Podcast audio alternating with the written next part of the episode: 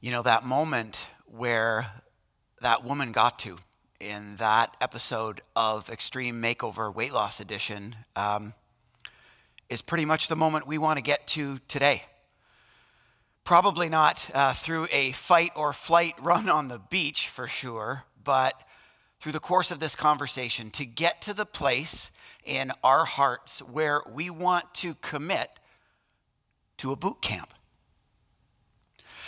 Now, admittedly, um, I, I, didn't know what a boot camp was for quite some time. Um, we, a number of months ago, got some new neighbors, and uh, these new neighbors had some young boys who were about the age of our uh, two young boys, and so that meant that our young boys got some new friends, which meant that they were at our place a lot, and our boys have been at their place a lot, which means that as parents, we've been at each other's place a lot picking up our kids. And there have been a number of times where uh, Becky has let me know that the mom of these boys who are our new neighbors, uh, this mom has invited her to participate in this boot camp that she runs out of her garage. And for the longest time, I would ask Becky, you know, why would you do that? Why would you, why would you be part of a boot camp? And bit of a by the way as the aside what i realized when after the first few times that i was asking becky this question um, she was actually hearing me ask her why i felt like she needed to be part of a boot camp. She was kind of hearing me you know compliment her as if a boot camp was was unnecessary for her. She was in just such great shape and looked so amazing that that she didn't need a boot camp. And I only realized this after that, that I was that I was kind of scoring accidental compliment points. And I, I just feel like I need to share that with you because, as guys, especially, there are so many times where we, unbeknownst to ourselves, we, we accidentally lose points with what we say. And for some freak of nature, I was gaining points with, with what I was saying without knowing. I thought you would, you would want to know that, especially the guys in the room, just to kind of cheer each other on, that that actually is that actually is possible. But back to the point, I learned that what a boot camp is, at least kind of out there uh, and on TV shows like we just watched, uh, a boot camp is a, a disproportionate, intensive investment in your fitness. That's what a boot camp is a, a disproportionate, intensive investment in your fitness. And, and since understanding what, what a boot camp is, at least physically, um, I've noticed that they're all over the place, not just on television shows um, like what we just watched or shows like The Biggest Loser or whatnot. Um, you know, I'm seeing lawn signs and hearing other people invite people, maybe not to their garage, but to invite people into the boot camps that they're engaged in. And so, launching us back into this back to school season as a church community, um, we thought it would be kind of a cool idea to have our own boot camp of sorts, but more from a physical or more from a spiritual perspective than a physical one. And what's driving us is not just kind of the trendiness of this boot camp idea physically, but actually um, uh, an idea in Scripture represented most by a verse in the New Testament in 1 Timothy chapter 4.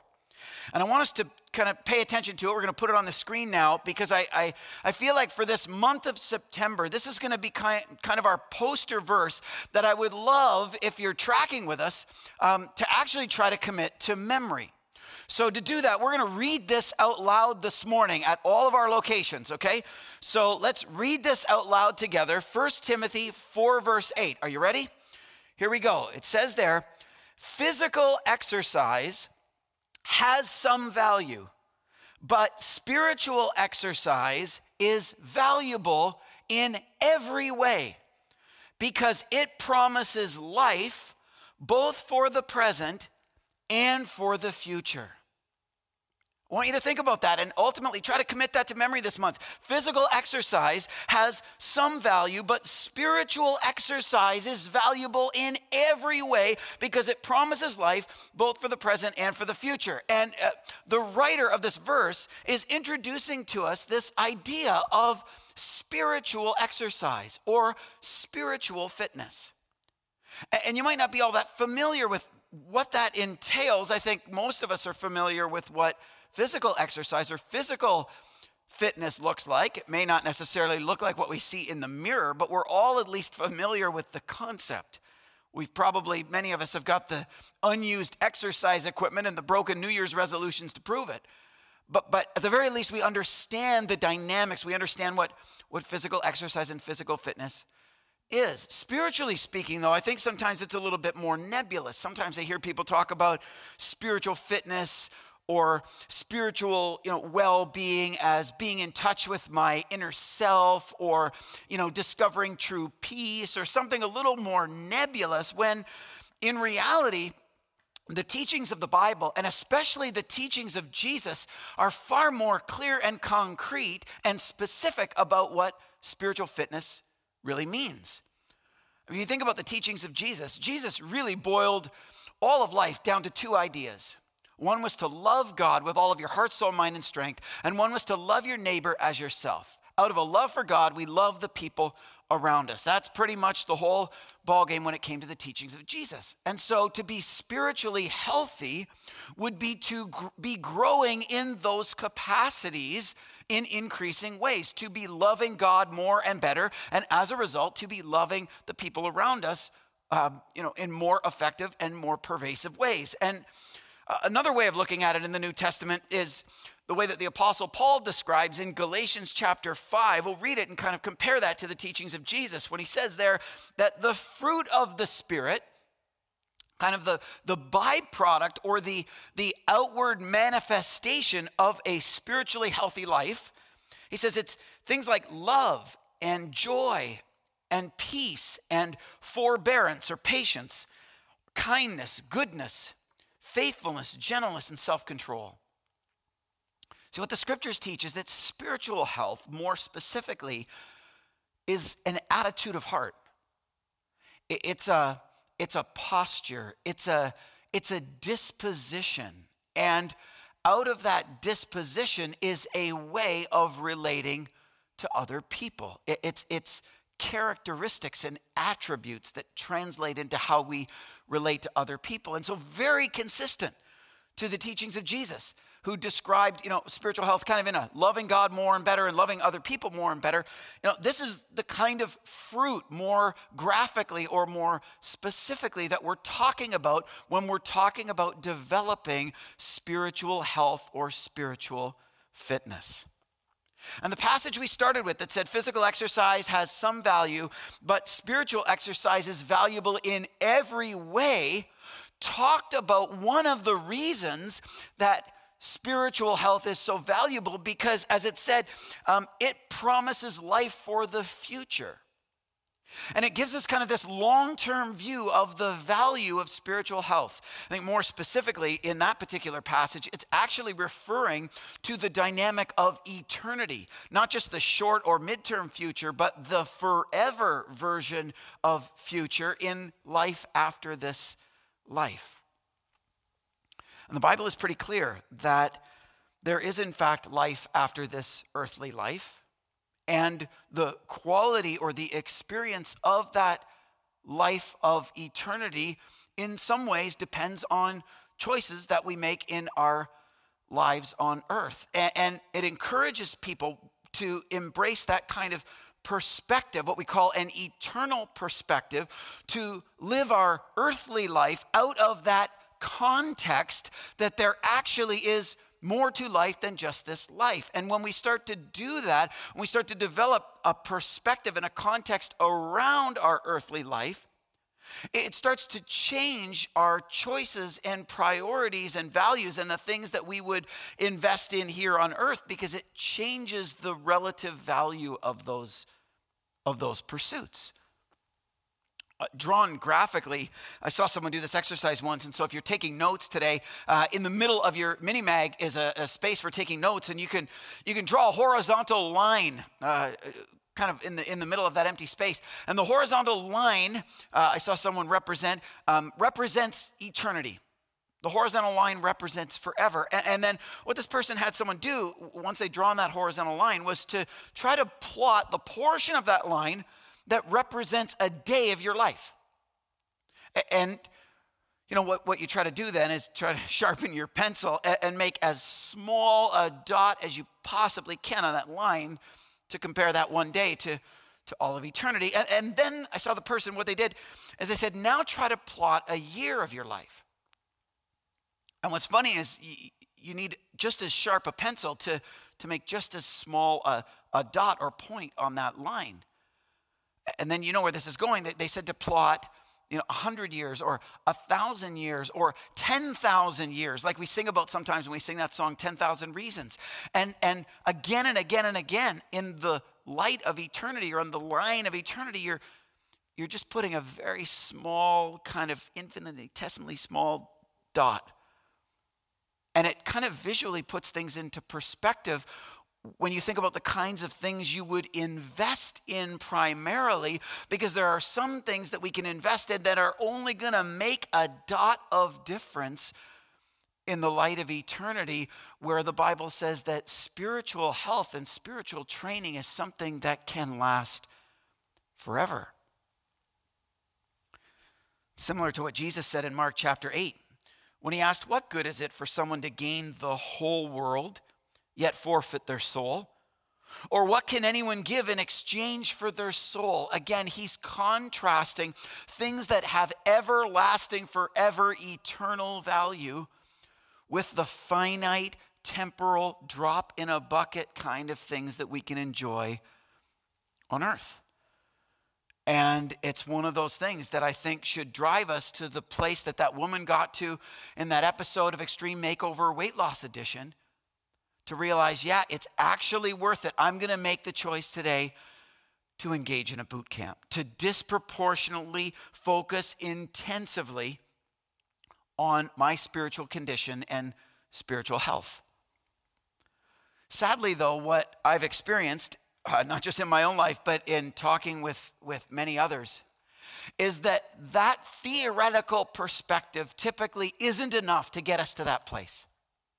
And if you think about the woman in that episode, um, in some sense, theory wasn't enough to get her to that place either, was it? You know, she probably knew in theory what physical health was, and she probably knew the benefits of it, and could understand the long term impact that that would have on her life. But what she needed to get to that kind of breaking point, to get to that defining moment where she finally committed to be, being part of that boot camp, was to realize the difference that that was going to make in her here and now. To realize, not just in her head, but in her heart, to feel the fact that the status quo for her was no longer acceptable. And she definitively wanted to make a change. And as much as I would love a, a general definition of spiritual health to compel us, to care about it, and a glimpse or picture or perspective on eternity to drive us to value it. The truth is, for many of us, we need more. We, we, we need to be convinced that our every day would be drastically affected for the better if we cared more about our spiritual health, which is why I feel like that passage in 1 Timothy 4, verse 8, is so significant. Throwing part of it back up on the screen, it, it, we read that spiritual exercise is valuable in every way, not just because it promises life for the future, but because it promises life for the present. And perhaps more than anything, I'd want us to appreciate in a conversation like this just how significant the value of spiritual health can be in every other facet of our lives day to day. I was in a meeting recently with, uh, with a couple uh, in separate conversations who were going through some difficulties in their marriage. It's not an uncommon conversation for me to find myself in, and frankly, the nature of the conversation wasn't terribly uncommon either. Um, the couple had been feeling like their relationship had been eroding over years. This wasn't a, a, a new, a new issue for them. And in both cases, um, their heart cry was essentially for the very same thing. There were things in their spouse that had become chronic concerns that they felt were unproductive to their relationship that they really wanted to change. And at the same time, they wanted to feel a greater degree of love and acceptance unconditionally for themselves. Uh, I'm sure for many of us, whether we're married or not, we've experienced that dynamic in relationships before, not just in marriage, but it tends to intensify in marriage where you want to be accepted unconditionally for yourself and at the same time want the other person to make changes, right? And so, in the course of this conversation, in, in both of the, the separate conversations that I had, I, I, I asked the question of where they were at from a spiritual perspective, where their heart was at toward God, where they felt their, their spiritual condition was at. And I, and I asked it not just because I felt like it was my job, um, I asked it because of the way that the scriptures talk about spiritual health, or maybe even more specifically, the way that the scriptures talk about spiritual health and the way that it can affect a relationship like your marriage. See, when the Bible talks about spiritual health and the fruit of being in a place where you have a healthy spirit, like we read about earlier, things like love and joy and peace and patience, um, it describes a different way of relating to people. And more specifically, in the context of marriage, um, there are passages in the Bible, uh, in the book of Ephesians, for example, that talk about the, the reality of spiritual health translating into a disposition called submissiveness, or actually caring more about the other person with whom you're in relationship than caring about yourself, caring about their interests and their desires and their agenda more than your own. And the way that the Bible describes a spiritually healthy relationship in the context of marriage is through the concept of what it calls mutual submissiveness, where both parties could adopt and embrace the values and desires and heartbeats of the other person more than their own. And I started to connect these dots for this couple because what I was seeing in their heart cry was that both of them wanted the same thing out of their relationship. They just both wanted the very opposite thing that the other person wanted. They both wanted unconditional acceptance for themselves, but they both wanted the other person to change. And I said, What do you think would happen in your relationship if instead you flip those desires around? And submitted yourself to the desires of your spouse and instead wanted more to unconditionally accept them and wanted more to work on change in you. What do you think would happen to your relationship if you did that? Or what, better, what, what do you think would happen to your relationship if you both did that? And have you ever given the thought that maybe this all boils down to doing some work yourselves on your spiritual health, which could translate into that different way of relating. In a lot of ways, I was trying to bring the wisdom of the Proverbs, where it says in Proverbs 4:23, above all else, guard your heart, for everything you do flows from it. That, that was kind of why I was going there. Not because it was my job, but because I, I sensed that if something could change spiritually in them, if something could change in their heart, their marriage could have a whole new trajectory that it, it would not just survive, but really thrive. And to be totally frank, I thought that at that point, I would have them there. I would have them at that place, like that woman in that episode that we just watched, where they would commit to new levels of spiritual engagement and new levels of spiritual fitness. Maybe not in a boot camp kind of a way, but you know, new disproportionate intensive concern on their fitness spiritually. Their answer though shocked me.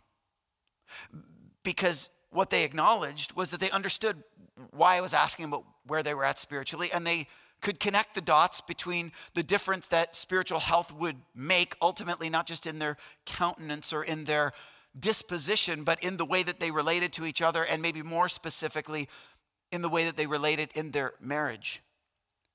What they said, though, that shocked me was not that they agreed with me. What they said that shocked me was that they had tried so many times and had lost hope that they could actually do that. And they described times where they tried to be submissive, and times where they tried to think about the other person, and times where they tried to work on their own stuff more than wanting the other person to t- change, and times where they had tried and tried and tried again, and just like a New Year's resolution gone bad, their experience with all that effort was just one failure after another after another. And it wasn't just that they weren't caring about their spiritual condition. The big problem for them that I discovered in this conversation with them was that they'd lost hope. N- not just in their marriage, they'd lost hope that they could actually change their spiritual condition. And at that point, I realized that there was actually something else that we as people require if we're going to get to the point that that woman got to and actually want to embark on a boot camp of sorts from a spiritual perspective. We're going to need more than just understanding what spiritual health is. We're going to need more than just appreciating things from an eternal perspective and more than just feeling in the pit of our gut the difference that spiritual health can make in our everyday. What we're going to need probably more than anything at the end of the day, is we're going to need a fresh understanding of what the Bible calls the gospel. A, fresh understanding of the good news of the message of Jesus Christ. See, as I unpacked it with this couple, what I realized was that they, they were understanding a life of, with God to be about things that you do to get yourself spiritually fit. As if, you know, God's kind of looking down from his heavenly throne at people who are, you know, flabby or overweight spiritually and out of shape spiritually and kind of, you know, waving his finger and tisking because of how out of shape we are, you know, desperately hoping that we would pull up our bootstraps and get our act together and whip ourselves into spiritual shape. Um, if you're new to conversation of faith, I'd want you to understand that in some ways that paradigm is the textbook definition of what we call religion. That's what religion is. Religion is things that humans do for God, or things that humans do to make themselves right with God, or things that humans do to please God.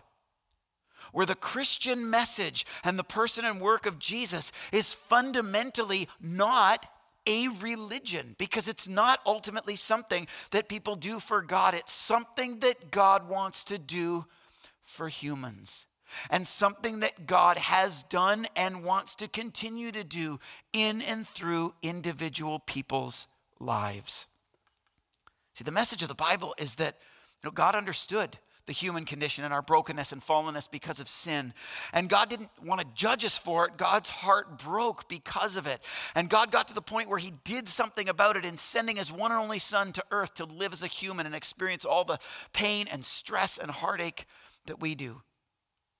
But in living a sinless life on earth, the Bible says that Jesus gave His life up for you and me to pay the penalty for our sins so that we could be forgiven of it once and for all.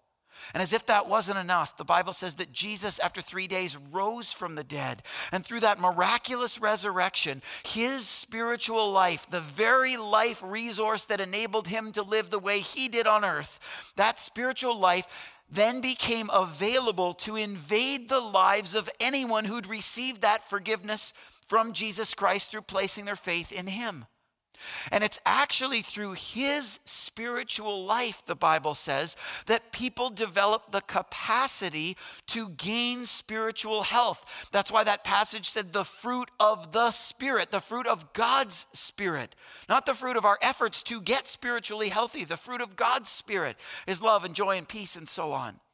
The message of the Bible is that it's God's spiritual activity in us that provides and produces spiritual health, not through our pulling up our bootstraps and trying to hunker down and get our own act together. Even from the perspective of our underlying motivation. Pay attention to what it says in Philippians chapter 4, where it says that it is God who works in you both to will and to act in order to fulfill his good purpose. It's actually the work of God that doesn't just drive our dispositions and our characteristics and our choices and priorities and values and character and relationships.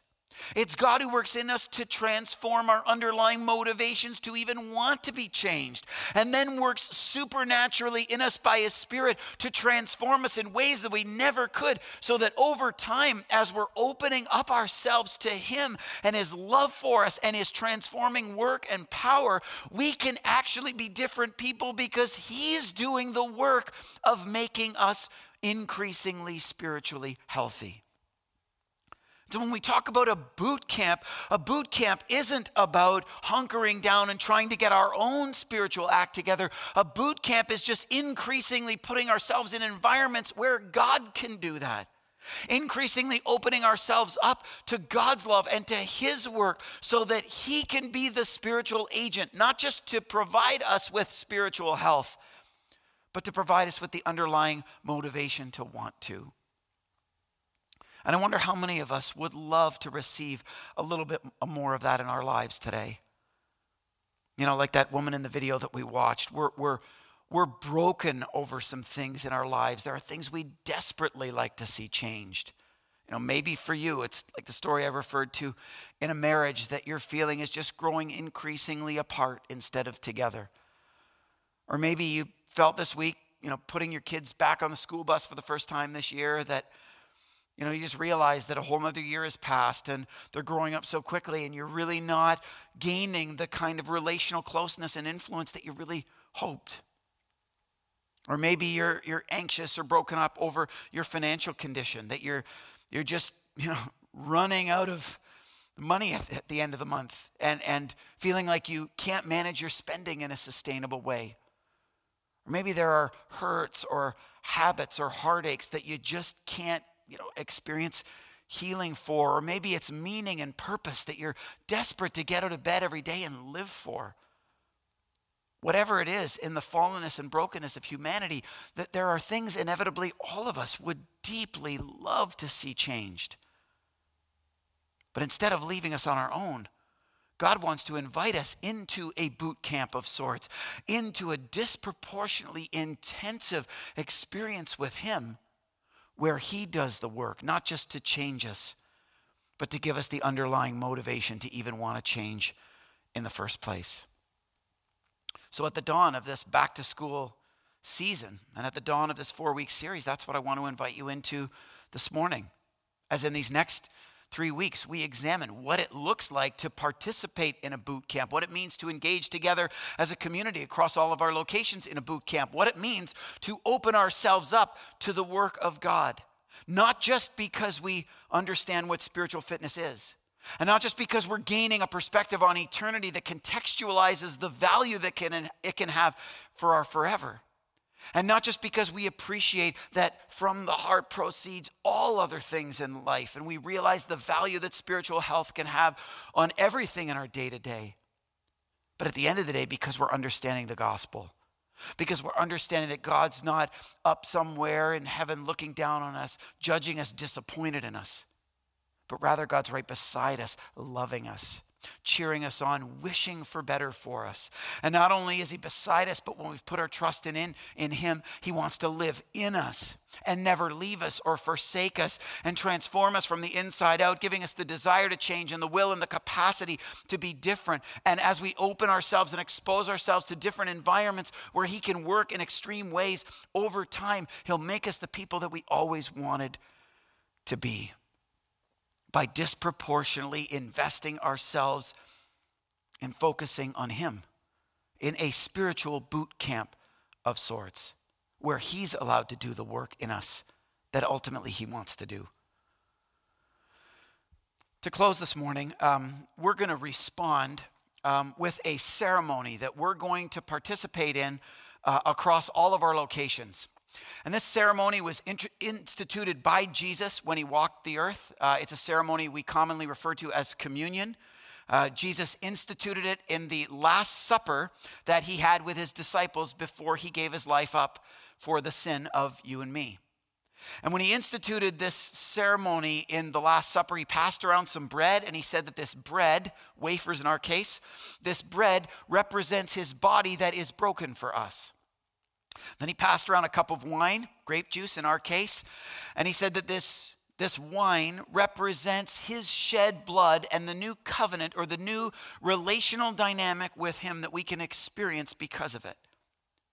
And he encouraged people to participate in this kind of ceremony, in this kind of ritualistic meal of sorts. He said to do this in remembrance of him. And in some sense, you can kind of understand Jesus predicting that we would get to places where we would forget about him, where we would drift, or where we would get distracted, or where we would get apathetic spiritually. And in a lot of ways, this ritual is an opportunity for any of us, whether we've ever done this before and we want to do it for the first time, or we want to do it for the umpteenth time. It's an opportunity for us to kind of draw a line in the sand spiritually. And wherever we've come from, whatever day or week or summer season we've had, we can start fresh with God right here, right now, through responding by participating in this ceremony together.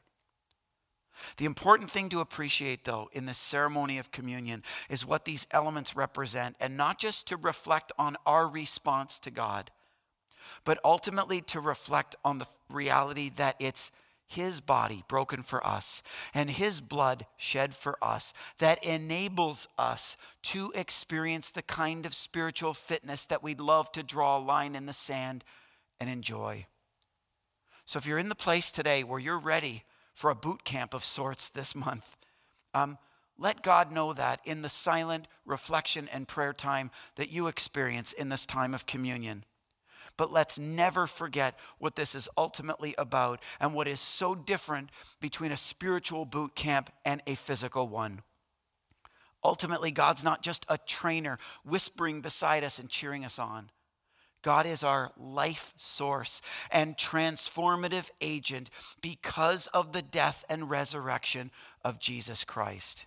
Because of the one who cared so much about your spiritual health and mind that he gave his life for us to experience it. So let's celebrate that now as we participate in communion together. Let's pray. Jesus, as we uh, prepare to participate in this ceremony together that you instituted, uh, first and foremost, we just want to express our gratitude to you for loving us enough and caring about our spiritual condition and knowing the value that could bring to our lives and our eternities so much that you died for us. But thanks God that you didn't stay dead. You rose again, and your spirit's alive today to do that transforming work among us. And I pray that more than appreciating what spiritual health is all about, and more than just appreciating its eternal value, and more than just appreciating and really stomaching the significant gain that it can make in our quality of life right here, right now, with whatever we're wrestling with. Help us to appreciate that it is your work in us, achieved on the cross, achieved when you conquered death, that we celebrate now, that can do that work in us and through us. And so I pray that we would draw those lines in the sand right now. I pray that we would get to that place where we would be open in this next month to engage in a disproportionate and intensive investment in ourselves spiritually, a boot camp of sorts, not for you, but by you and your work in us. Thank you that you want to do that, and thank you that we can celebrate that in this ceremony now. We pray in your name, Jesus. Amen.